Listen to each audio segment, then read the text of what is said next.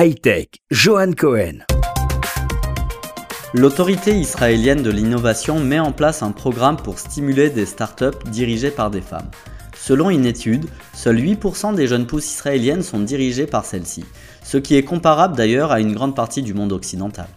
Le pourcentage de demandes déposées par des femmes entrepreneuses en 2017-2018 dans le cadre du programme d'encouragement pour ces entreprises en début de croissance représente environ 10% du nombre total de demandes.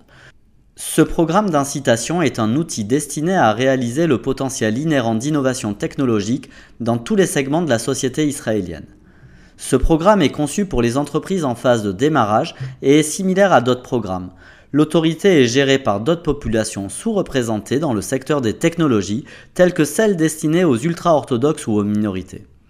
En vertu du nouveau plan, les jeunes pousses dirigées par des femmes, ce qui signifie qu'elles détiennent au moins 33% du capital et ont un rôle de direction ou de technologie dans l'entreprise, seront éligibles à des subventions de RD pouvant atteindre 75% de ces fonds la première année du programme et 70% du financement la deuxième année, avec un plafond budgétaire pouvant atteindre 700 000 dollars la première année et 1,5 million de dollars la deuxième année.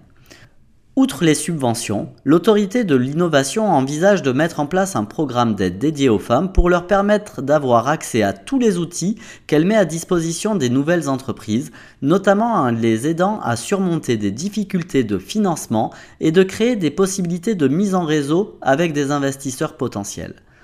Alors qu'Israël fait face à une pénurie annuelle de quelques 15 000 travailleurs qualifiés tels que des ingénieurs et des programmeurs, le pays s'appuie sur des populations, notamment des femmes, des Arabes israéliens et le milieu ultra-orthodoxe qui ont été largement laissés pour compte ces dernières années.